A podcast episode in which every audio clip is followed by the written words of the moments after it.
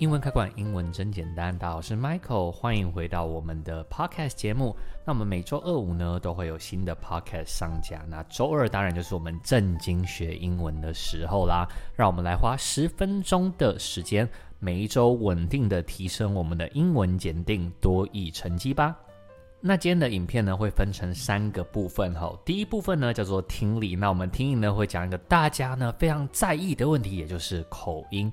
再来呢，我们则会讲阅读。阅读呢，会告诉你到底动词在选择题里面它会怎么考。最后第三部分的 Q&A 则是要回答大家一个非常非常常见的问题，就是要不要刷题，以及要怎么刷题呢？如果呢你很喜欢我们的内容，然后想要支持我们的话呢，那就欢迎订阅我们的 YouTube 会员。没问题的话，我们就正式开始进入今天的第一部分啦。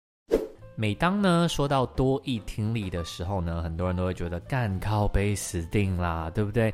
连从小到大的美式口音我都听不太清楚，现在多益竟然还给我新增了不同的口音。那听说呢，还有什么叫做印度口音？有没有？One thing I don't know why it doesn't even matter how hard you try。这是什么呢？这不是 Linkin Park，这个叫做 India Park，印度公园，好吗？那其实跟大家老实说后，印度口音啊，大概是传说中的口音，对，就像 Pokemon 的超梦跟梦幻一样，几乎呢可遇不可求，想要遇到你还不一定。遇得到呢？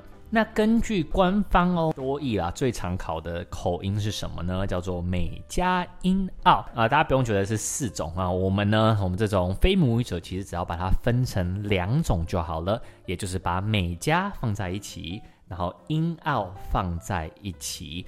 我自己之前是有听美国的朋友说过啦，就他们有一些人呢是可以走到一个房间里面，直接分辨那个人到底是美国人还是加拿大人的。但是以我这个非母语学习者来说呢，我完全没办法一进房间听个几句话就分出来。大概你要问我说，我怎么分得出来是美国还是加拿大人呢？我应该会从他们念一些东西的方式。啊、最常见就是地名来判断他到底是美国人还是加拿大人。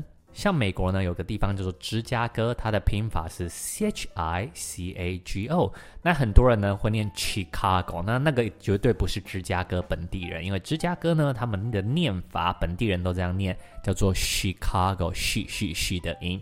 又例如呢，加拿大有个地方叫做多伦多，哦、T O R O N T O。那很多人会念 Toronto 啊，好像那个玩命关头主角的名字，对不对？I don't have friends.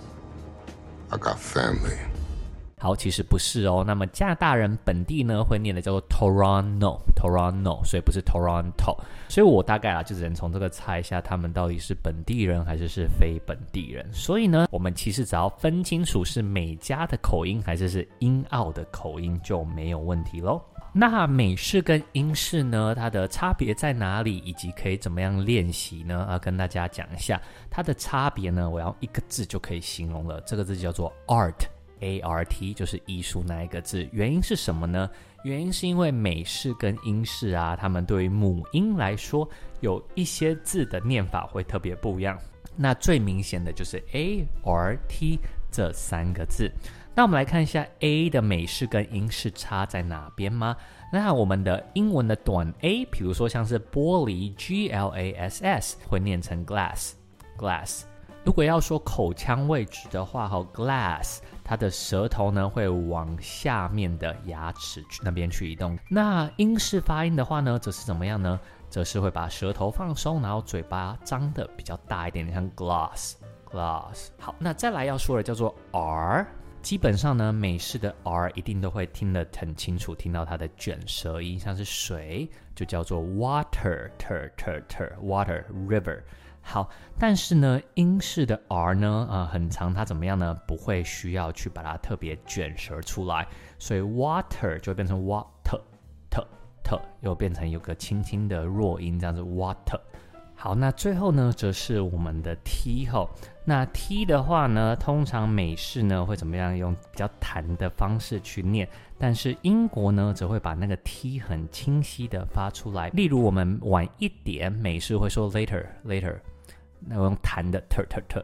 那呢，英国只会怎么样？非常正常念出来 ter 这种感觉，把那个 ter 发得很出来。所以基本上啦，你只要呢习惯 art 这三个字的念法，那相对来说你就可以比较容易呢去克服美式跟英式了。接下来你就会有个问题嘛，嗯，好，你说要熟悉这几个字，那到底要怎么样呢？当然其实蛮简单的，在你知道说哪一些字它其实差别性蛮大之后呢，你要做就是不断去听。素材的话呢，我是蛮推荐大家可以去看 YouTube 的。那我帮大家找了两位美国的 YouTuber 跟两位英国的，那都去看他们的影片，那影片都真的蛮好玩的。好，首先呢是美国的男生代表，就是说 Mr. Beast，那他会做一些很疯狂的实验。那再来呢，美国女生的代表叫做 Emma Chamberlain。那 Emma 呢，她会拍很多生活类型的 vlog，我自己是觉得非常非常的好看。英国的话呢，我则是会推 Connor Mayer。Connor Mayer 呢，唱歌超好听，而且我记得他五月也要来台湾了吧？英国的女生则可以看 Samantha Maria，它里面呢有蛮多 fashion related content，都是跟时尚有关系的。我相信大家应该都会蛮喜欢的。所以呢，来到我们的复习时间啦。听力呢，到底要怎么样呢？只要分成美加跟英澳就可以了。美加跟英澳呢，最大的差别就是 art a r t 这三个字的发音。那美国推荐大家可以去看 Mr. Beast 跟 Emma Chamberlain。那英国的话呢，则可以推荐大家去听 Connor Mayer 以及呢 Samantha Maria，他们都是非常非常红，然后呢内容很好看的 YouTuber。第二部分的多义阅读呢，我们要来增强的是什么呢？我们要来增强的是，如果它是考动词的选项，它会怎么考？我们先撇除掉那种四个动词都不一样的吼，或者是呢，就是它只是单纯考三单的那种，要不要加 s 过去式时态那种？其实啊，多义呢，它大概只会考三大类型的动词，跟动词有关系的。第一个是什么呢？第一个是后面加 to be 或是 ing。第二个呢，则是后面要接原形的，像是实义动词。那最后呢，则是建议类动词，叫做 suggest。那他们三个之所以很难呢、是因为我觉得大家可能在打基础的时候呢，就是不小心把它过度口诀化了，把一些很具有考点的字呢，然后呢，以为它就是有一种考法。那今天呢，我就举一个例子就好了。那这个字呢，就是我们实义动词里面的 have。那 have 的迷思就是大家觉得它后面一定要加动词的原型嘛？那这个呢，的确是什么最基础的，请谁做什么事，后面加原型哦。例如说呢，啊，我请我的同学帮我买一杯饮料，呃，你就可以说 I had my friend buy me a drink。所以你可以看到后后面是加动词的原型叫做 buy。但是呢，have something, have someone，你知道后面也可以加 pp 吗？have something done。所以到底要用原型还是 pp，要怎么判断呢？其实呢，就是要用所谓的主被动。如果呢那个名词是去做某件事的话，就用原形；那如果这个名词是被怎么样的话，就要用 pp 哦。所以像是我的朋友买饮料嘛，买是主动的，所以就用 buy。那我要把这件事做完，这件事是被做的，所以要用的是 done。那 have 除了这个之外，跟大家额外补充一下啦，have someone 后面竟然还可以加 ing 耶，比如说 you had me waiting 啊、你让我呢一直等。那这个时候的 have 它的意思比较接近 keep Keep someone doing something，you kept me waiting 啊。但是呢，这个通常考试不太会考这个啦，所以大家呢只要在原型跟 pp。当中做判断就好了，不太会真的考 ing 的这种形式。那除了你这个一直背错的实义动词的用法之外，have 还可以怎么考呢？例如说 have 它还可以直接加 pp 变成完成式，那它的考点就是现在完成式跟过去完成式差在哪里？那 have 呢，它后面还可以可以加个 to 啊，叫做必须 have to do something。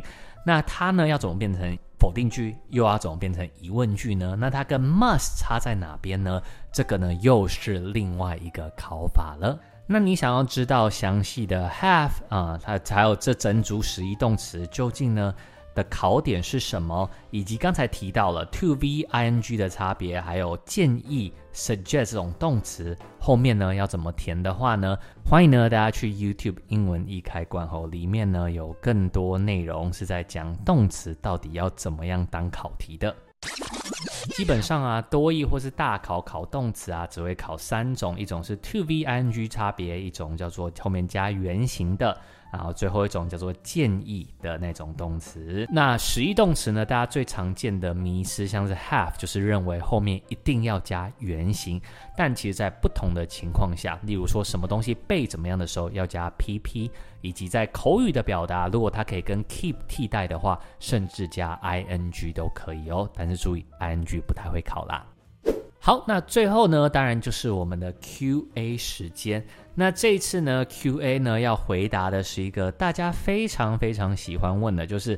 到底要不要刷题，以及呢要怎么刷题？那我相信啊，基本上很多人都分成两派嘛。一派呢是说你基础的实力要变强啊，另外一派则是说什么呢？则是说就是嗯技巧呢远大于实力。不论呢你是哪一派都没有关系哈，因为呢这两者完全并不冲突啊，对不对？增加实力跟增加技巧，不就是加成的作用吗？所以其实啊，刷题呢，我是建议大家要同时达到两个目的。那到底呢，这两个目的上来说，一个是增加所谓的实力，另外一个呢是增加所谓的技巧。他们要怎么样去做呢？他们当中的刷题有什么变化呢？且听我娓娓道来。如果呢是要增强实力的话，刷题的频率不要太密集，建议呢可以一周一回到两回就好了。那你做一回呢，基本上就两百题，那光情境就有十三种，对吧？所以呢，你一个礼拜刷一回，其实呢你要读的、要吸收内容就非常非常多了。所以如果你是要增强实力的话呢，建议一个礼拜呢做一回就可以了。那你做完这一回当中，你要归纳一下，你错的大概是哪一个情境的居多？你错的呢是哪一个文法概念啊比较容易错？又或者是呢你有哪一些单字就是严重的完全跟不上？这个时候呢你就可以去上网啊，或是看后面的解答，去整理相关的笔记、相关的资料。然后呢，去把这个漏洞呢，赶快把它干嘛？赶快把它补起来。另外派呢是要追求技巧的，那这个刷题的频率呢就可以提高非常多，甚至两天一回或是一天一回都完全没有问题。为什么呢？很简单，就是当你在刷题的时候，你就要去归纳一些技巧。例如说，诶，有一个人的图片，他大概是会问什么样的问题？然后你要赶快干嘛？去验证这个技巧嘛。所以你隔天归纳完，你再做，你就发现，哎，真的，好像一个人的图片，大部分都在问他正在做什么。这个时候呢，甚至你怎么样看到题目，你大概就可以知道答案要选什么了。所以基本上啦。啊、一周一次的话，你是要知道你英文的弱底在哪边，弱点在哪边，然后去把它补强。那一到两天一次的话呢，是不断的验证啊、你的归纳的技巧呢，到底是不是真的？因为其实多益它的题型不太会有巨大的变化，所以真的是可以归纳出一些技巧的。最后呢，不论你是要增强实力的派别，或者是你要增加技巧的派别，建议大家都可以开一个 Excel，对啊，你要知道你真的不论是实力或是技巧有没有进步的话呢，最好就是以同一个参考书为基准。我相信很多人他们买参考书可能都会买很多不同出版社的，买很多不同套的。那就做不同的表格吧。啊、呃，如果呢你自己觉得说哇，我的 Excel 不知道怎么样归档的话，没有关系。今天所有的重点笔记呢，我都帮你整理起来，只要去自介的连接中就可以索取喽。那希望今天的内容有帮助到大家。那如果呢你觉得很不错的话，呃，麻烦帮我们留一个五星评论。那我们每一周二五呢都会有新的 Podcast 上架。英文易开罐，英文真简单。我们周五见啦，See ya。